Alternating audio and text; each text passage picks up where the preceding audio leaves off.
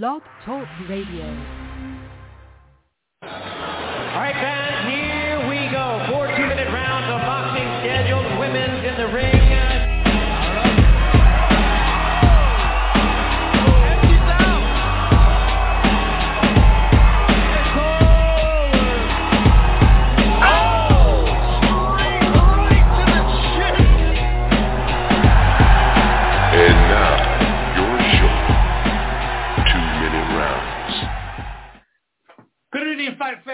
Two-minute round, your hooks and jabs look at female boxing. This is episode number 110.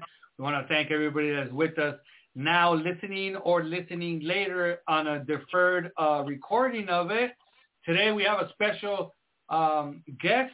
She's going to be fighting tomorrow. She weighed in earlier today to take on veteran Heather Hardy, and that is Montreal, Canada's Jessica the Cobra Camara who is going to be in the main event tomorrow from Tennessee and on the UFC Fight Pass. And we're going to thank her when she gets on. But it's pretty. Uh, I don't know, David. Well, let me introduce the rest of the of the cast here. Lupi Gutierrez from Northern California is with us. Lupi, how you doing tonight? I'm doing good. Hi, everybody. Hi, David. And as Hi, always, Lupi. the godfather of female boxing in all over the world, Mr. David Avila. David, how are you doing? I'm doing okay. David, I I mean, I'm asking David, but Lupi might know as well. Um, David, do you remember a time that we've had a guest on the show that's actually called in the night before, you know, after weighing in? I can't recall. No, I think she's the first, to tell you the truth. Yeah. Yeah. So that's kind of cool. Um, so that's what we're going to be having um, later on today. Jessica the Cobra Camera, who Camara, I don't know how to pronounce it, Lupe. You might be able to help me with that. Camara. Who Camara. Who is taking on Heather Hardy, who has not seen action in a couple of years. Actually, we had Heather Hardy on our last show, episode 109, on a recorded interview. If you haven't had a chance to listen to that one, you can do so on the uh, archives of blogtalkradio.com forward slash the two-minute round. And before we get Miss Camara on the line here, we're going to go ahead and touch on the only fight in our review that kind of was a big fight, and that was the Katie Taylor, Katie Taylor unanimous decision over Natasha Jonas for the 135 crown. Obviously, as we all know, Katie Taylor, who is ranked number one by ESPN and I think the Ring magazine as well, the number one female pound for pound. Her and Claressa Shields have been going back and forth, and right now Taylor is on top. She is the WBC, WBA, IBF, WBO, and the Ring Magazine 135-pound champion. It was a very, very close fight with scores of 96-94 and 96-95 two times. So basically a one-point difference there. David, what did you see in the fight, and did you see it as close as the judges did? Uh, no, actually, I thought uh, Katie won not easy, but uh, comfortably. Uh, she she's just learning so many more skills. She's learning how to fight as a pro more every day. Every time I see her, she just adds another layer to her fight game, and I'm I'm really impressed because I remember when she first burst on the scene, I just thought she was super athletic, but she had no fighting skills, you know, to me, for a professional. But every time she just gets better and better. And uh I see her now and I, I always see a, a different wrinkle to her game. And I thought she she she beat Natasha not badly, but she she did defeat her, but she it was the middle rounds that Natasha started giving her trouble. But then uh Katie closed it out. Now, Lupe, did you see the same, or did you see a little, something a little bit different? Um, I, yeah, I mean, I saw Katie won, but I thought um, she gave Katie a really good fight. I like the toe-to-toe action. Um, I also, I think um, different social media and different um, bloggers, I think they kind of underestimated um, Natasha, and maybe they didn't know she was, you know, an Olympian, and they they didn't. She, I mean, they had it wrong, and I think they were pleasantly surprised because I was watching all the comments. I, in fact, one of the bigger bloggers apologized to Natasha. They underestimated her. I thought it was great. It was a nice action-packed fight. And I, I think it's great when Katie gets um, fights like that. I, I'm sure she enjoys fights like that, where she doesn't You know, she has to work. But David's right. She shows something new every time. I mean, she's still, still growing as a fighter. Now, one question that I have, and I'll start off with with you, Lupi. This is the second fight in a row that we see from Natasha Jonas where she comes up a little bit short in a world title fight. The first one was the one right before this one when she fought Terri Harper, the WBC super featherweight champion, and it fought to a draw. Obviously, we know the rules of boxing that when there's a draw in a world title fight, the champion gets to retain their title. They basically defend their title because they didn't lose, they didn't win, but they didn't lose. And now this one, where it was a very, very close fight at 96-94, 96-95, two times. Um, do you think, Lupi, and the question is for you first, and then we'll go to David. Do you think that Natasha Jonas is that kind of fighter where she's really, really good and she could beat everybody in the division except the world champions? And we've seen them in the male side too, but we're talking about Natasha Jonas. Um, you know, I, she did lose to Katie Taylor. I mean, what did she lose to Terri Harper? Um, I actually thought she see, it is hard because when you're fighting the cha- champion, you got to do something. You got to knock her out, or you got to do something uh, big. And she didn't do it with Terri Harper, although she really took it to Terri Harper. I mean, I and you look at the draw, and sometimes when you see that draw, you think, okay, they gave it a draw because Natasha Jonas actually won, and they can't give it to her or don't want to give it to her. That could be. David, what do you think? Do you think Natasha Jonas is, you know, that really good that she could beat everybody except the world champs, or do you think she just got in a raw deal in these two fights? Uh, I agree with uh, with Lupi about the uh, Terri Harper fight. I thought she actually won that fight. Um, it was close, but I thought she won. I think uh, her style it's a little conservative, and that's why I've I felt that Katie was going to win the fight because she's busier just a numbers game. But the the other factor that could make a difference is if they fought three minute rounds. I think if they fought three minute rounds, that would really enable uh, Natasha to to use what she does best is is you know her timing. She has very good timing. Uh, now the other question, David, is is regarding. We'll start with David. Go to Lupi. Starting off with Katie Taylor you know, we saw her two fights against Delphine Persoon, who is a fighter. I think she's a southpaw as well. Is she a southpaw, uh, Lupi? Delphine Persoon? Delphine? I think she is, right? Yeah. No, I no, I don't think so. Let me let me check. But we've seen the two two type of fighters that come forward that throw a lot of punches, kind of give, and they're good fighters because you know, Natasha Jonas is a really good fighter. She has a really good pedigree. And Delphine Persoon, uh, she was a former world champion who also had no, a really she, good pedigree. Excuse me, Felipe, she's, she's orthodox. She's orthodox. Okay, she's orthodox. But we saw that they they gave Katie Taylor fits. Do you think that there's maybe a a a, a blueprint now of how to beat Katie Taylor? David? Uh, I think um, I think that the blueprint was set actually years ago with Jessica McCaskill. I, I, I Jessica mm. didn't have the skills she has now. I think if they fight again, it'd be a very close fight. And I think Delphine Persoon really put a stamp on it, saying you just got to keep her busy. You can't let her get off on you because Katie has, you know, she's got that speed, and if you allow her to use her speed, that's her weapon. But if you're right there and, and trading with her, then that speed is kind of nullified. What do you what do you think about Lupe? Do you think there's a blueprint, or that that, that it was be, before Delphine Persoon and it was Jessica McCaskill? Yeah, I mean, is there a blueprint? I mean, if we're going to look at those fighters, yeah, then then the blueprint is to brawl, to brawler. Um, but hmm. that doesn't I mean, it gives Katie.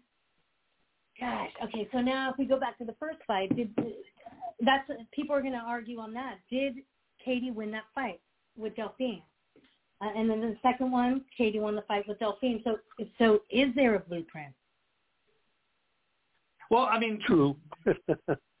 do we feel that Natasha Jonas fought the same way as um, Delphine and Jessica McCaskill did? I mean, I think that Jessica McCaskill and Delphine Persoon have the same type of style, which is not too technical. It's very Mm-hmm. raw, but it's just come forward, throwing a lot of punches, very strong. Whereas Natasha Jonas has a lot more technicality and more pedigree than the two other fighters. So it was it the same type of style, David, that they did, or do you think it was Natasha Jonas did perhaps more than the other two fighters can do as well, as far as boxing is concerned, and not brawling? Uh, well, Natasha, I, I, I, yeah, she definitely likes to do uh, um, show off her skills, but she she's kind of conservative, and that kind of plays into Katie's game because Katie throws a lot of punches and uses her speed, and that's something Natasha doesn't really do. She doesn't throw a lot of punches. She tries to counter in time, and uh, that's okay. But you better get a knockdown to get those points, uh, Mhm. because otherwise uh, Katie's just gonna outpoint her every round. Now, just to go on the record, I did see the fight. I- believe the 96-94 is fair. Um, I think that Natasha Jonas was able to close some of the rounds in the in the second half of the fight, but I don't mm-hmm. see any controversy with Katie Taylor taking the win. 96-95, I mean that's kind of strange to me, and I, to, there was no knockdowns, so to me it seems like they got to that 96-95 twice by giving some 10-10 rounds, and that to me in Yeah. a championship fight it's, it's not acceptable. If you're a judge and you're a, a, a professional boxing judge who is judging a world title fight, and you should have experience. You have there's four different criteria to judge a box a, a, a boxing round. So if you can't decide to give somebody the round and not give a 10-10 in a championship fight, then you know I don't think you should be sitting in that chair. So to have 96-95 twice, I don't think that's fair. But you know it probably would have been 96-94, which is six rounds to four three times. But two of the judges couldn't decide on on one of the rounds. It seems like and they ended up giving 10-10, and that's why you got to that 96-95 without any knockdowns. Um, we're waiting for Miss Jessica the Cobra Camara to call in from Tennessee. She's going to be our guest tonight, a very special guest because she is ready and willing to take on Heather Hardy tomorrow in the main event of the UFC uh, Pass all, well, technically mostly women uh, fight card. I think all the fights that are going to be televised on the UFC Fight Pass are female fights. So waiting for her to call in. She should be calling any minute.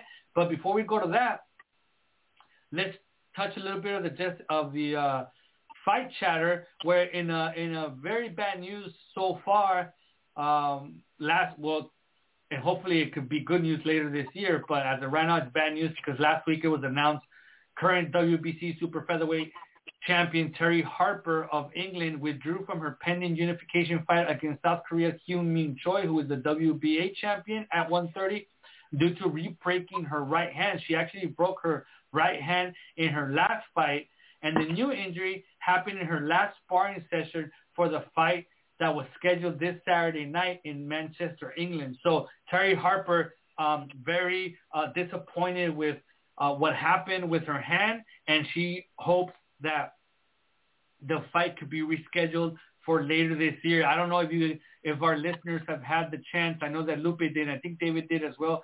Seeing the the X-rays of that right hand and that break, and one finger like completely broke, like it just broke in half practically the, the finger, the bone, and she re-injured it the same way. And she actually, I think it was either today or yesterday, she posted uh, the fix. They wired it up or they did something. And obviously she's in the cast.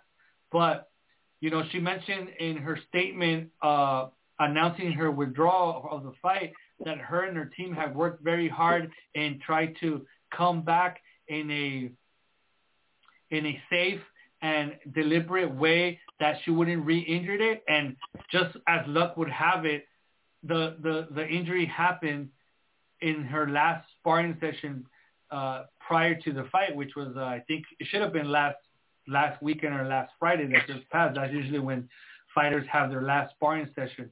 So we would have to see how long she would have to stay out uh, out of a commission and out of the gym. And I would expect that she would stay out longer than she did last time because obviously by even as careful as her and her team were, it wasn't fully healed because she rebroke it, David. Yeah, the has has their I mean that's that's everything for a boxer, so I would actually take a year, not Wow. not Yeah. several months. Mhm. Yeah. Yeah. Yeah, At 'cause least they nine say, months to a year. Wow. Yeah, they say that one of the worst injuries that you could have as a boxer, and the one that takes the longest, and this is me just speculating because I'm not a doctor or a boxer or I never had this type of injury, but the ones that I've heard that can take the longest, and it's it's uh and it, never fully heals according to people that have suffered it is breaking a uh, a rib that it takes a long time for you to feel healed again and that um sometimes it never feels uh that it's ever healed and you all you always feel like some kind of pain there. But uh we'll see what ha- we'll see what happens with Terri Harper. That is a very anticipated fight. Not only her fight against Korea's uh South Korea's Hyun Min Choi but just a whole little tournament that could happen as we have spoken to about it Yeah. here uh various times is that you know matchroom boxing Eddie Hearn controls you know or not controls but uh, you promote the WBC champion who is Terri Harper, the WBA champion who is Hyun Min Choi, and the IBF champion who is Maiva Hamadouche of France.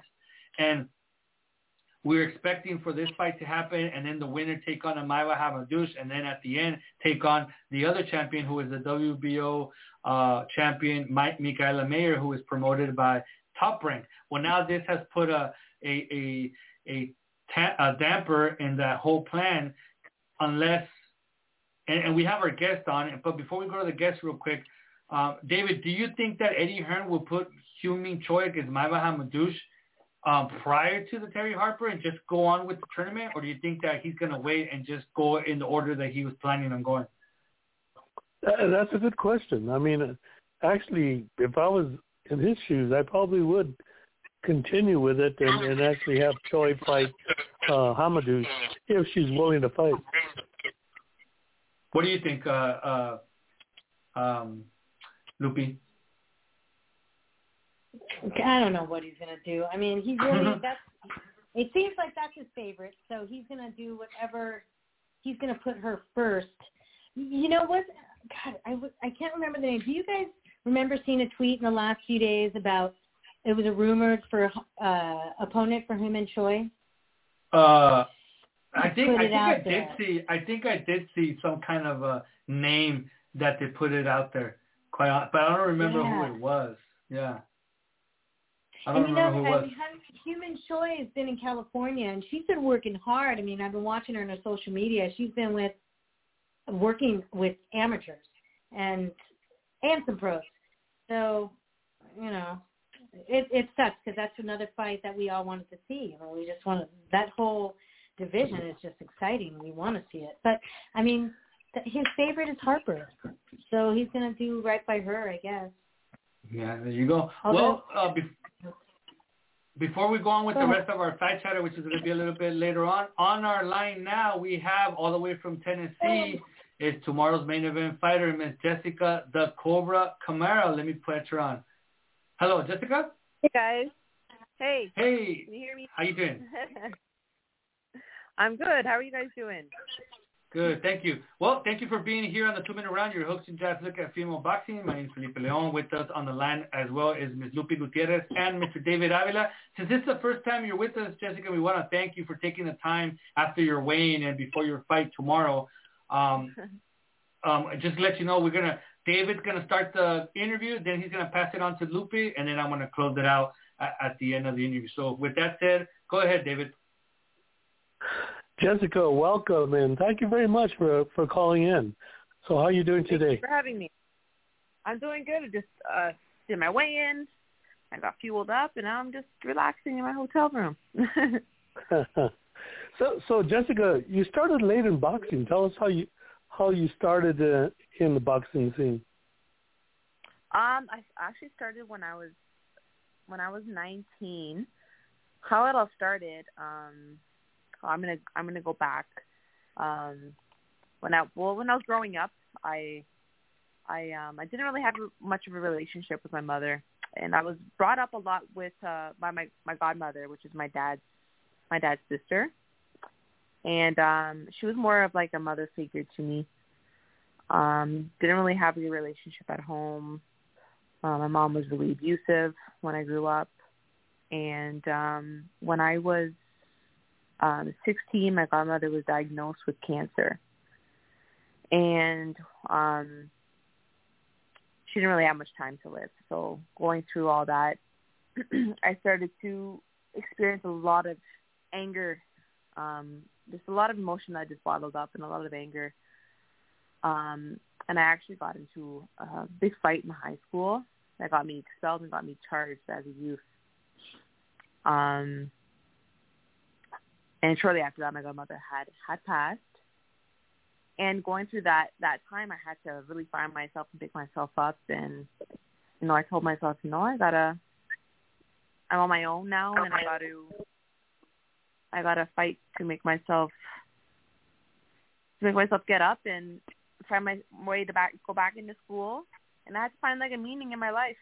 So i just started to set goals for myself made my way back into school i had to go through court procedures for um the charge that was filed against me um, and this all happened when I was I was still a youth. I was well 17, going through all that, and I went back to school. I got um, I was I got like really good grades. I was like straight A student, and then after after high school, I decided, you know, I want to I want to go to college, and I knew I wanted to help people, especially children that were in my same situation that got into trouble and I wanted to help them. So I thought, you know, what about policing? So I applied for policing. And one thing that really intrigued me with policing was the whole fitness aspect of it. Um, mm-hmm. I, I was always really inspired by boxing, especially women's boxing. Whenever I would watch uh, women fight, I would always get really inspired by them, and especially the movie Million Dollar Baby. It really inspired me. Um, so I applied, I got in, and I decided okay, I need to get in shape. So I tried to go for a run around a track, and I could barely, I couldn't finish a, a lap without gassing out. So I just dedicated my time to just keep trying every day. You know, I would go to that same track every day, and I would just do little. I would do a little more day by day, and um, I became the best female athlete in that program. Actually, when I graduated, I got an award. But before before that, during during that whole time, I was introduced to a boxing gym. Um, I went there just to try a fitness class, and it was just like I immediately fell in love with it.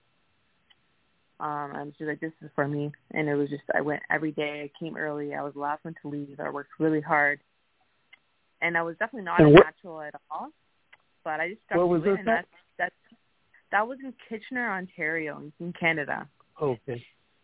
Yeah, so that's where it all started, really. So it, when I started actually um competing, I was 19 years old. And and when you first put on the gloves and somebody hit you, what did you think? the funny thing is, when I first had my first sparring session, I turned my back. I didn't know what to do. I was trying to avoid the punches, and I turned my back. But I, I just kept learning. I was, I wasn't a natural, like I said. Like everything took a lot for me to learn. Even slipping, like I would just, it was hard for me to learn. I had to just put in overtime. I'd come in early, and I would just practice slipping. It took me just six months just to get it down, but I got it. Um, and when I when I was I had a I was obsessed with getting in there with the the more competitive, more experienced people, and I loved to get hit. I was like, you know, I love to just get hit and see how much I could be able to take. that was kind of like downfall. The coach would have hated that about me, you know, but I um I love getting hit, and that that actually it ignited something inside of me. I love to. I went once I got hit, I got angry and I I I, I came to fight even more. How how would you describe your fighting style? Uh, I like I I would say you know I'm an aggressive fighter. Um, I like to throw counter punches. I like to go to the body, like head body combinations.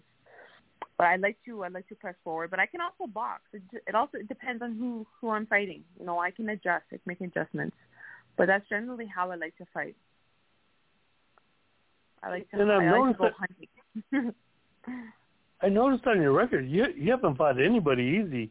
Everybody uh, that you fought basically Yeah. had a a winning record. Uh, who was your toughest and, and why? Um. Well, my my fight with I wouldn't say it was tough. Well, it was it was tough just the, the fact that you know I had to go through that injury, and fighting ten rounds with an injury that was probably a big a big challenge. Um, oh, you had an injury. yeah, What I kind? say that. Um, so I we clashed heads in the first round, and I had a huge hematoma on my head. So I fought ten Oh. rounds with a hematoma on my head, and uh, prior to that, I had only fought six rounds. So it was my that was my first ten rounder. It was it was a title fight, and yes, I had to fight ten rounds with an injured head. So that was probably the the toughest one. That was my last fight. I also noticed that you fought as high as super welterweight, and now you're dropping Yeah. all the way down to 135. What's your most comfortable weight class? Um, 135, I feel good, and I feel like I could actually come down to 130. So we'll see what happens from there. I feel good at 135, but I'm I, I was like walking around at one between 137 to 140 the whole camp.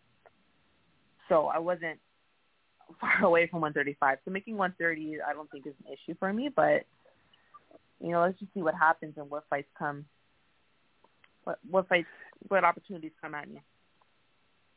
And, and now you, you live in Montreal now. Mhm. I live in Montreal. And- I uh, I was born what's in Cambridge, boxing scene? Oh, okay. What's the boxing scene there? Um, yeah, like in Montreal. Um, in all of Canada, Montreal is like the it's the most active for boxing.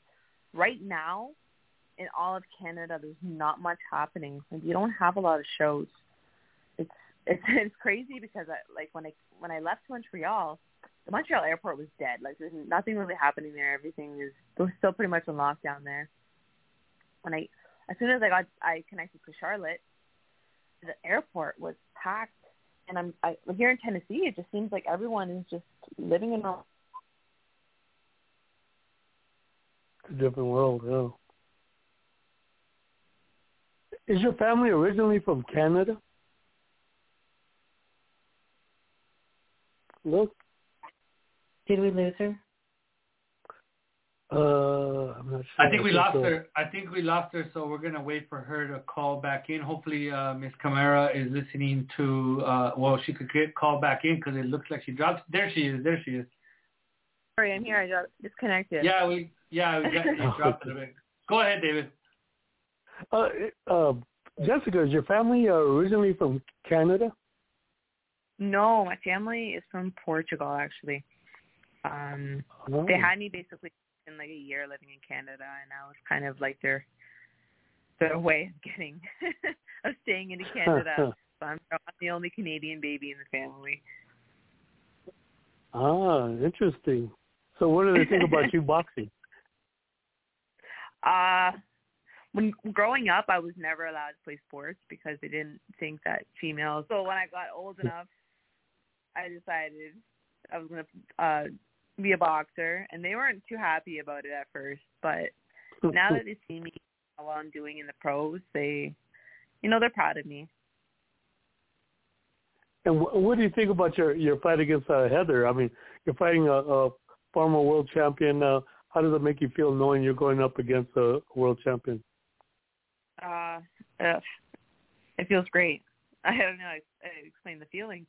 Um I actually when I first started um like in the amateurs I actually looked up to Heather as like um, a role model, you know, love she actually inspired me and I love, you know, what she what she was doing for pro women boxing. Um and to step in the ring with her somebody at that level, it feels great and it just feels like I feel like I'm I'm at that place, you know, I'm at that caliber to fight those type of females in that high caliber. yeah, this is a great fight for you. Really good opportunity for the world to see you too, fighting on UFC Fight Pass. Uh, uh, Jessica, I'm going to pass you on to Lupi. I know she has a lot of questions for you. So Okay. thank you very much, Jessica. Thank you. Hey, Jessica. Hey, Lupi. Hey, con- congratulations on being on the card and and everything Thank else. you. Thank you. I feel Hey, blessed. so yeah, it really is. It's a huge opportunity. So, how was the overall feeling at the weigh-in? And what was it like to look in? And you said Heather Hardy was your role model growing up. How how was it to look into the eyes of Heather Hardy? honestly, like going into the the going before the weigh-in, I was wondering like how would it feel, but honestly, it didn't feel different than looking into any other of my eyes. No, I didn't feel intimidated. I just felt confident. You know, I just know what what it is I have to do come tomorrow night, Mhm. and that's that's what I do. I didn't I didn't feel nervous. I felt calm. She didn't intimidate me. She just seemed like another person standing in front of me. Yeah, you know what? That's a great way to uh, to look at it. You know, um, I would ask you what your what do you want for your next big fight, but tomorrow is the biggest fight. And so, what do you Yes. expect? I mean, you're going to be in there with one of the baddest fighters out there. So, what do you expect? I expect it to be a war. I don't expect it to be an easy fight. I know that Heather can take a punch. I feel like I'm going to be the stronger fighter going in there, and I feel like that's going to be a big test for her coming up in weight, and she's going up against a, a heavy puncher. Um, I I expect her to take a lot of my punishment, but I expect me getting the best of her and um, hurting her to the body from the beginning and gassing her out. That's what I expect. You know, I I peeked at your um, your social media, and I, I saw a few of your friends telling you telling you, hey, you got to watch Heather Salika fights. You got to look at her first MMA fight. Did you? Yeah, I did. I did. Um, I do see a lot of a lot of flaw- flaws, and I know like um when she when she um when she gets pushed back, she doesn't really know how to fight. She can't fight when you push her back. So that is part of our game plan is, you know, to be aggressive and be an aggressive boxer and push her back and make her feel my strength. Yeah. So speaking of weigh-ins, what's your favorite weigh-in? And tell us why it was your favorite weigh-in. My favorite weigh-in. Mm-hmm. Um, Do you have a favorite? that's a good question. I got I got an answer for you. My favorite weigh-in was my second pro fight with Erica La Negra Hernandez, which is now my wife. That's what I was getting at. You know, so looking back then when you're staring each other down, I mean, what were you thinking? Like, you know what I mean? Did you know? Did you not? Did you like, I'm just going to go in there and fight? yeah, well, I didn't like. We just went in there with that intention, and then when we had that face to face, it was it was a weird feeling because it was like she was looking at me and I was looking at her, and it was kind of like there was just a connection. So it was like she knew that there was something, I knew that there was something. So I went back to my corner, and I was like, mm, I think she wants me. I think I said I know I, wants me. And somebody in my corner was actually like, no, like they they didn't think like you know she she swung that way. So like no, and then he was like, I'm gonna get her number after the fight. I'm like, no, no, no. and then they, she actually went to the corner and was saying the same thing. oh my gosh! And the rest is history. But we were focused on the fight, right? Like, um, uh, we did our job, and then after the fight, I I had contacted her, and that's kind of how it all it all started. so how was that fight? That was your second fight. Um, yeah, who won that fight? I won by decision. Okay. So She was actually now fast forward. she was actually five and zero. Mhm. She was actually five, Oh, she was five and zero the fight, and I was uh that was my second fight coming off an injury in my pro debut. I broke my hand, and then yeah, we, we never took easy fights. We always wanted to you know challenge ourselves and Yeah. fight. Hey, so you broke yeah. you broke your hand, and we know that Terri Harper broke her hand, and she has to her fight was postponed. How long? Uh, how much time did you take to heal up before you got back in? Um, fought in end of March. That's when I broke my Mm-hmm. hand, and then I was back in the ring end of October. Okay. Yeah. Yeah, see, I'm so not it's not sure. just her. You guys want to get right back in there.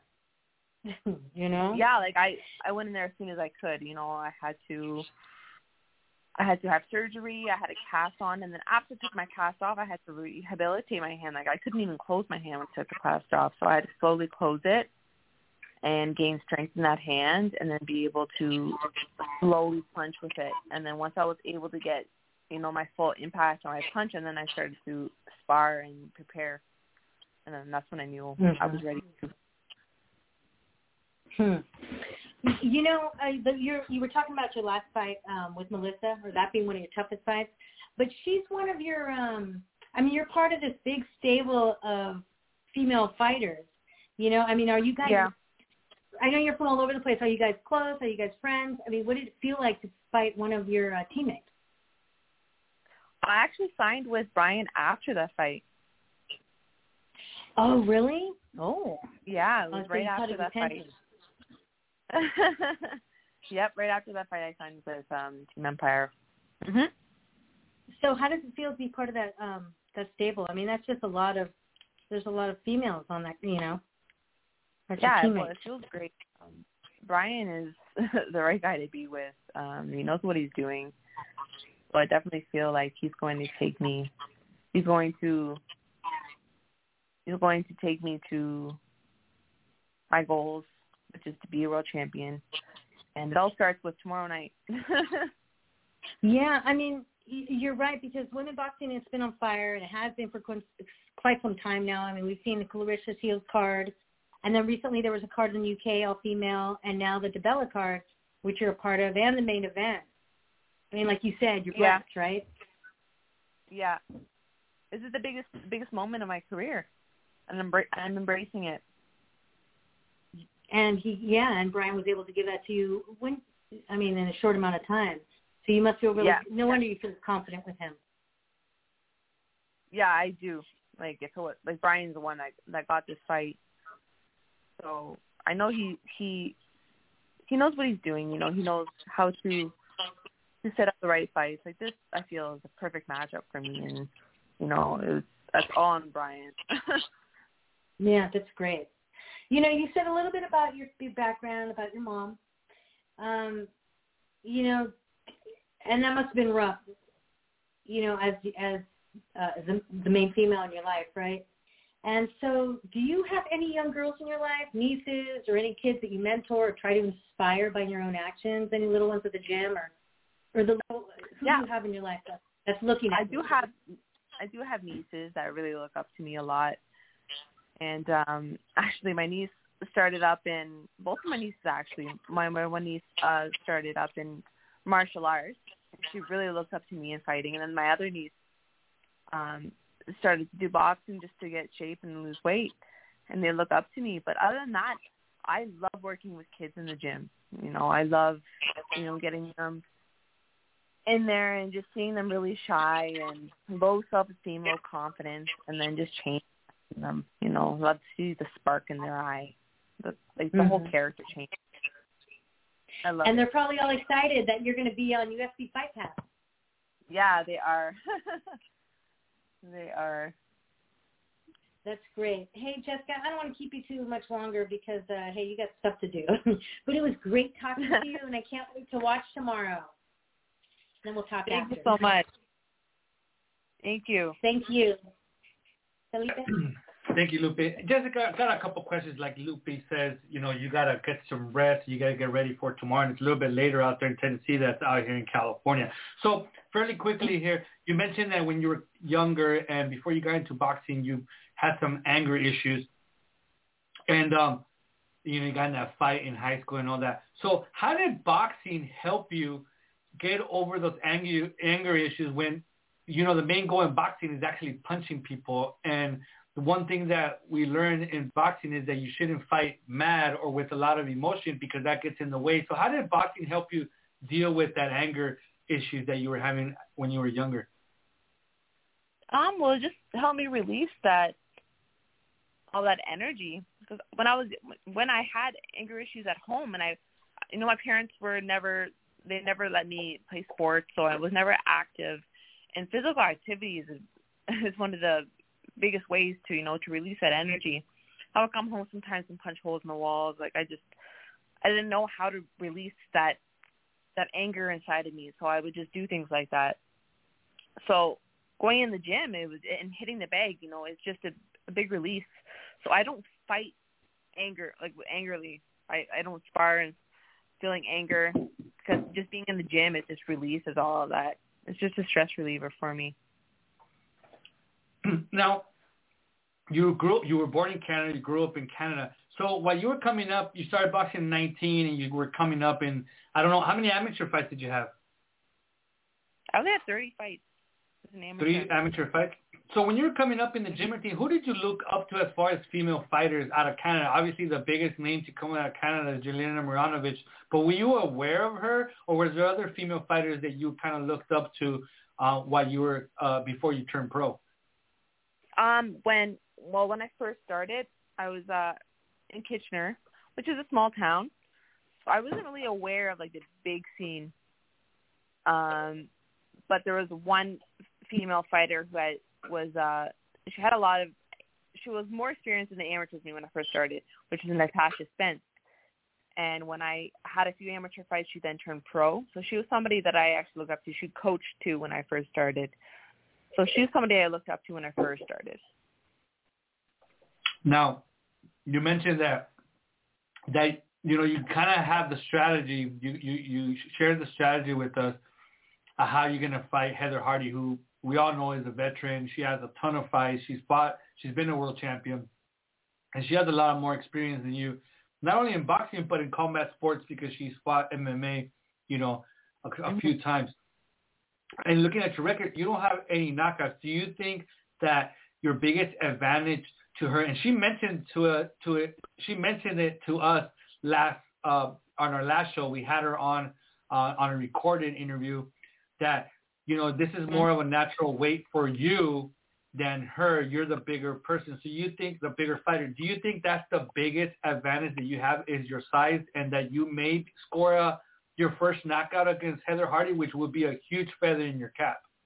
Size, I think it's, I think it's the strength. Um, I think it's the strength of my punch. Um, and because she's she's fought in that 120, 122, so the strength in the punches that she's feeling from females and that weight class is different from from my strength. I don't. I honestly, I expect it to go the distance because I know Heather has heart and she's she's known for that. You know, she she goes right to the end. So I'm expecting it to go the distance, and I'm not expecting it to be an easy fight. I'm to have to fight each round, and I'm to have to make a statement each round.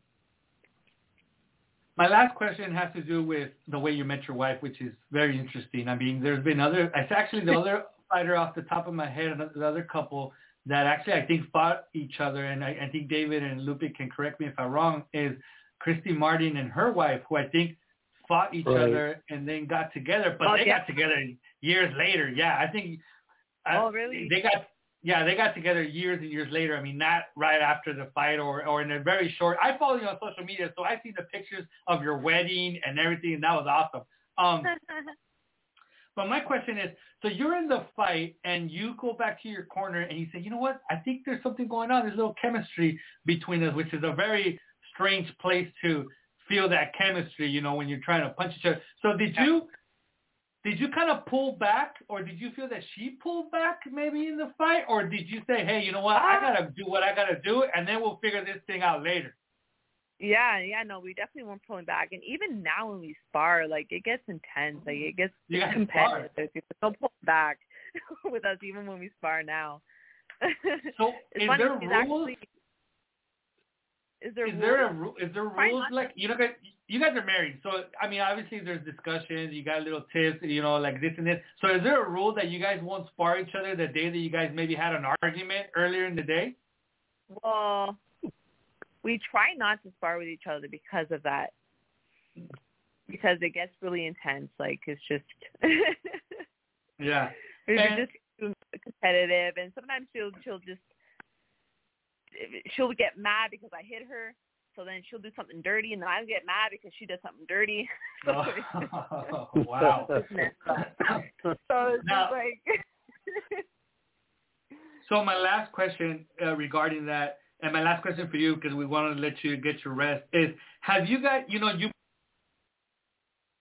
took your wife's undefeated record. I mean, she was five and zero. She you beat her, so you took her O. Did have you guys discussed that and kind of like gone past that? And she said, you know what, you really hurt my feelings when you took my O, or it's something that just happened. And you guys never talked about it again. I know she never really mentioned that, and she's she's taken a lot of tough fights. Like my the fight after me, she fought Layla McCarter.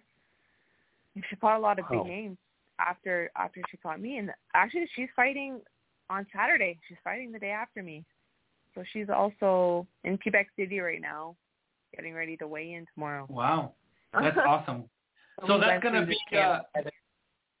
Yeah, so it's going to be a little bit interesting because I'm sure that she's worried about you and it's going to be before her fight, and then you're worried Yeah. about about her, but it's going to be um, in the fight afterwards. So that's gonna that's gonna be interesting. Yeah. Well, uh, Jessica, we wish you all the luck tomorrow. We wish you that everything goes. Um, the may the better women win, and but everybody comes out of that ring healthy Mhm. and on their own accord. And um, and we'll be in touch. And thank you for being with us. And hopefully it's not the last time. Thank you for having me, guys. All right. Bye. Have a good night. Good night. Good night. Good night. No. And there you have it, folks. Miss Jessica, the Cobra Camara, who is from Montreal, Canada, and is going to be taking on uh, Heather Hardy, in what she mentioned is the biggest fight of her career. And it's going to be all live tomorrow from Tennessee on UFC Fight Pass. I think it's only like 10 bucks, right, David and Lupe? Yeah. Yes. Well, there you have it, folks. Uh, you can stay on and watch the fight uh, tomorrow tomorrow night. Not only that, but we'll give you the whole rundown of the fights that are going to happen um, in that fight card uh, tomorrow later on in our upcoming calendar. So moving on to uh, the other piece of our fight chatter, promoter Lou DiBella insists that the much anticipated face-off between current undisputed lightweight champion Katie Taylor and Amanda Serrano will happen in 2022. DiBella mentions Serrano wants to unify the 126-pound division before she moves up and faces Katie Taylor. In the 120-pound division, Amanda Serrano holds two belts, which is the WBO and the WBC world titles, while I'll tell you who the other two champs are. Erica Cruz, who just won the title of Jelena Mrdjenovich, holds the WBA, and Sarah Mahfoud of Denmark, who's undefeated at 10-0, holds the IBF title. David, do you think that if it happens in 2022, it's way past its um, expiration date, or do you think that it would still be a big fight? I think it's going to be a huge fight. I think uh, anybody that wrote up Amanda as being uh, afraid uh, realized when she took care of Daniela B- Bermudez that she is the real deal. Lupe, do you think that it, she needs to unify those titles for it to be as big as a fight as David mentions, or Amanda Serrano with two belts, the WBO and the WBC at featherweight, is big enough? I think it's big enough, but the more belts, the merrier. But after, because after Amanda's last performance with Daniela Bermudez, I mean, Katie's not the only one who continues to evolve in her boxing. And I was impressed after Amanda's fight. It was very exciting. So bring on the super Wow. fight. But like, Well, you're- but, you know, Yeah. the more belts, the merrier. I do agree with your Mhm. statement, David, because I believe that if um, I think that that fight between Amanda Serrano and Daniela Bermudez, although in my eyes not a full-on competitive fight because it was um, there's a eight-pound difference in weight categories. I mean, we got to be honest. Amanda Serrano, even though she has gone down as as light as 115, she only was there for one fight, won the title, and then left it vacant. Um, and she's done she's done it the same at 118, but her real weight class is between 126 and 130. So so Daniela Bermudez going up to 126 to face her, there was a little bit of a weight advantage for Amanda Serrano, but that doesn't take the, away the fact that she did face a fellow pound for pound top 10 fighter in Daniela Bermudez. But the fact that it was on Ring City and NBC Sports and it was at a much wider audience that Amanda Serrano's uh, last number of fights. I don't think that she had an audience that big since she fought on Showtime Extreme. I do believe that that would help it make it um, bigger. But Amanda Serrano um, does have other plans. I mean, I think she's fighting soon uh, MMA in Mexico, and I believe that for her to ride that wave, we would have to see her at least one more time in Ring City or of a platform that big. If we're going to have to wait till 2022 for that fight, David. Yeah, yeah, that exposure was oh, that was a million dollars worth of exposure. I mean, you can't, you really can't buy that. then. the whole world saw what she can do. She was at her best, and they saw her skill. Her skill set was off the charts. I mean, even I hadn't seen her do that kind of stuff because usually she blows girls out. She's just so good, but she was able to show off everything. And and Bermuda's a skill too, but she just made her look like she was in a whole different level. So do you think, Lupi, that if she doesn't get on a big platform soon, not soon, but before the end of 2021, that it, she might lose that steam of what she got in her last fight against Bermudez? You mean lose her steam personally or lose her steam with the fans? With the fans, with the boxing public. Mm, I don't think so because I think um, it really that was such a good fight that I think people are they really want to see. I, I don't think she loses anything. I mean, she's got an MMA fight coming up, you know, and she is now her co-manager is uh, Pearl Gonzalez, which is a really um, big face in, in MMA, and I think that's gonna really draw more attention to Amanda. So I don't I I, I don't think it's a long time to wait. But is, is Pearl Gonzalez her manager only in the MMA, right? I mean, Jordan Maldonado yeah, is taking care of, of the boxing. Yeah, co-managing for MMA only. But it's going to bring Okay. more eyeballs to Amanda. It, it'll bring more eyeballs to her because Pearl's very popular. What what platform is that MMA fight going to be on? Combate? Well, where's Um, that where's that broadcast? I think it's co- Icon. I've never the- heard of it. Yeah, she's making her date. Amanda's making her debut on Icon Fighting Federation.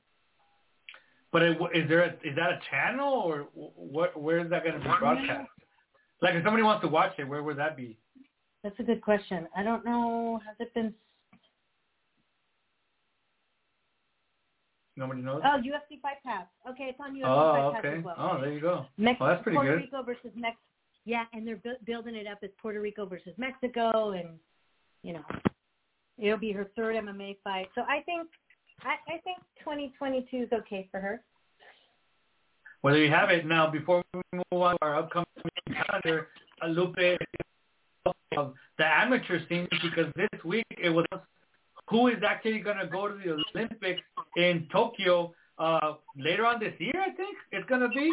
So it's not Yeah. the whole, not everybody that we expected, and not the whole USA boxing team uh, uh, as far as females are concerned. Go ahead, Lupe, tell us who are the females that are going, one, and two, why was it them and not others? Okay, so it was due to the international rankings. Since COVID hit and they, you know, the qualifiers were canceled, um, they just had to look and see who was ranked. And the ones that were ranked, um, we have the team captain Naomi Graham, uh, the 165 from North Carolina. Uh, Oshae Jones is the 152 out of Ohio. Uh, Rashida Ellis, the 132 out of Massachusetts, and Ginny Fuchs, um, the 112 out of Texas. That's the team. That leaves us with the 125, and that is unfortunately Andrea Medina, Medina out of California does not have any ranking, and um, she made her announcement. I don't know if you guys saw it today um, that it was the end of her amateur career. hmm So I don't Um, understand this whole amateur thing. So how how is it that she's not? Um, she's a number one one twenty five. What's that? Um, no, uh, Lupe Gutierrez was the 125 um, number one and the the 2020 national champion. So when, so how they're, it's international ranking, so it's just um, international competitions, and she just didn't have the international experience um, before before the national trials is what it comes down to. I mean, there's also like we have two guys um, that qualified. So we have more women that qualified for the team, and and two guys, which is um the heavyweight Richard Torres and Delante Tiger Johnson, the 152. But today, Duke Ragan, who's a pro, and he's 4 0, and all of his fights were in 2020. He just announced that he is one of three current U.S. pros that qualified to go to the 2021 Olympics. So we'll see there, which brings us to who out of the females in the 125 is there might be somebody that qualifies. The rumor is pro Mikiah Kreps um, has a ranking as well as uh, Yarisel Ramirez, but so we'll, it's yet to see that there might be some pros that will qualify, you know, and we all know how I feel about that. Mm-hmm. But you know what? We got to do what we got to do to get United States, you know. To so there's some. So as a pro, as a pro fighter, you don't get dropped from the amateur rank, international rankings. Oh, because they're allowing no. amateur, they're allowing pros. Yeah, because Duke Ragan, all his pro fights were in 2020. So after the Olympic trials, he, which is 2019, he probably didn't make the cut and he goes, well, I'm going pro, like most of them do. But his rankings still stand because there was a COVID year and everything was frozen. So he's still in that ranking. So I've yet to see who the other two are and who's going to be the 125. So there's more to wow. see what happens. I know. It's so crazy. It's kind of really, it's really the confusing. ups and downs for these poor, and for the fighters, the ups and downs. You know, the roller coaster ride for somebody like Andrea Medina. I mean, you know. Yeah, yeah. As we saw her, I saw actually I could read I could read her whole statement right now, which is really interesting. I, I mean, obviously I've stated it before here. I've known Andrea for a long time, um, since she was very very young, and we all here in our community because she lives like right across the border we follow her uh, her journey. But I found it very interesting uh, what she stated today. So let me um, let me read that for you guys real quick. Um, let me see here. That's not it. Uh, she posted it in her person. Okay, so sad to announce that my Olympic journey has come. This is cool. Sad to announce that my Olympic journey has come to an end. With the Olympic qualifiers getting canceled, it left everything up to rankings as some of my other teammates, and I will not be able to go to Tokyo. Competing at the Olympic Games has been my ultimate goal since I started boxing, and I really do not do not know what's next for me right now. I would say that this is the end of my amateur career, and I think I had a pretty awesome run. I have to think about a lot of things with my dad slash coach, Mr. Juan Medina. Excuse me, put that. I, I know his name and family. But just know that I thank all of my friends, my family, friends, and fans that have always supported me through everything. I really could not have done any of this without you. So that is a statement from uh, Andrea Medina. And, I mean, it is to be expected that she's going to go pro. Um, we'll see in what weight at 126 or a little bit higher, 130. I don't know if she's going to go down to 122, but obviously she will be making that amount sometime in the future. Before we move on to the upcoming um, calendar, any uh, quest- any other uh, fight chatter that any of you guys want to share with us or or and, and with the uh, uh, public? Mm-hmm. Not yet. Not yet. No, not yet.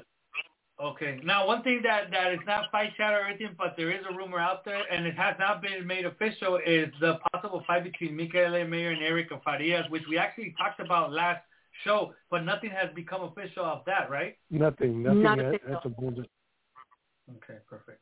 All right, so before uh, let's move on to our our upcoming calendar, which is not that um, extensive, but there is some fights starting to it tomorrow from Poland friend of the show, Ewa Piatkowska, will taking on Judy Wakuzi in a six-rounder at 140 pounds. And obviously this Friday from Tennessee on UFC Fight Pass, Heather Hardy takes on our guest from tonight, Jessica the Cobra Camara, in an eight-rounder at 135 pounds. Melissa St. Vil takes on Olivia Gerula. Have they faced each other again? I mean, I know that Olivia Gerula pretty much fights anybody, but have Melissa St. Vil and Olivia Gerula fought each other? I think they have, haven't they? No. No, I don't They think have so. Wow. I don't think so. I don't think so. and that's going to be at 135 pounds. Um, we have Stevie Jane Coleman in a pro debut against Kelsey Wickstrom in a six-rounder at welterweight. And the other fight that was supposed to happen, but it seems like it's not happening, is the person that was mentioned a couple minutes ago as a possible amateur fighter in the Olympics, Mikiah Kreps, who actually Drew DiBella mentioned her on our show a couple of um, shows ago that he signed her would be was gonna take on Alex Love, but I think Krebs came overweight, Lupi. Yeah, I believe so. How how much I- it overweight did she been come in that out they're not allowed allowing hasn't the fight? Confirmed. Yeah, Ah. it hasn't been confirmed or said out loud, but yeah, I think it's going that way. So they have not stated of why the fight was not is not going to happen, but they did state it's not going to happen. Yeah, I no, I heard this from somebody, so I don't know if it's been said, if it's been announced. Oh. I don't know. Have you guys have you seen anything, David? But I No, nothing yet. Nothing official. okay, okay. And um, if I can just say, Kelsey Wickstrom, she they're both making her debut. That's going to be a really good fight. Kelsey is um, she's from over here in Northern California, and she's one of our Beautiful Brawlers champions, and she trains um, with the Brawlers from time to time when she can get over from Redding. So that'll be a good one. What Awesome. weight Well, there class? you have it. Welterweight. Okay. Yes, it'll be a welter. Well, there you have it, folks. Our episode number 110. We want to thank Ms. Jessica the Cobra Camara, who actually made history here on our show by being the first uh, fighter to call in after the weigh-in and the night before their fight. And uh, we'll be watching that UFC Fight Pass uh, pay-per-view card tomorrow, which is only $10 for, well, three, uh, maybe four female bouts on that card. Um, we will be on the show again on May 27th talking about those fights and anything else regarding female boxing, and more than likely we'll have a special guest on that show. So with that said, from the, Mr. David Avila and Ms. Lupi Gutierrez, we wish you good night. Good night, everybody. Good night. Good night, everybody.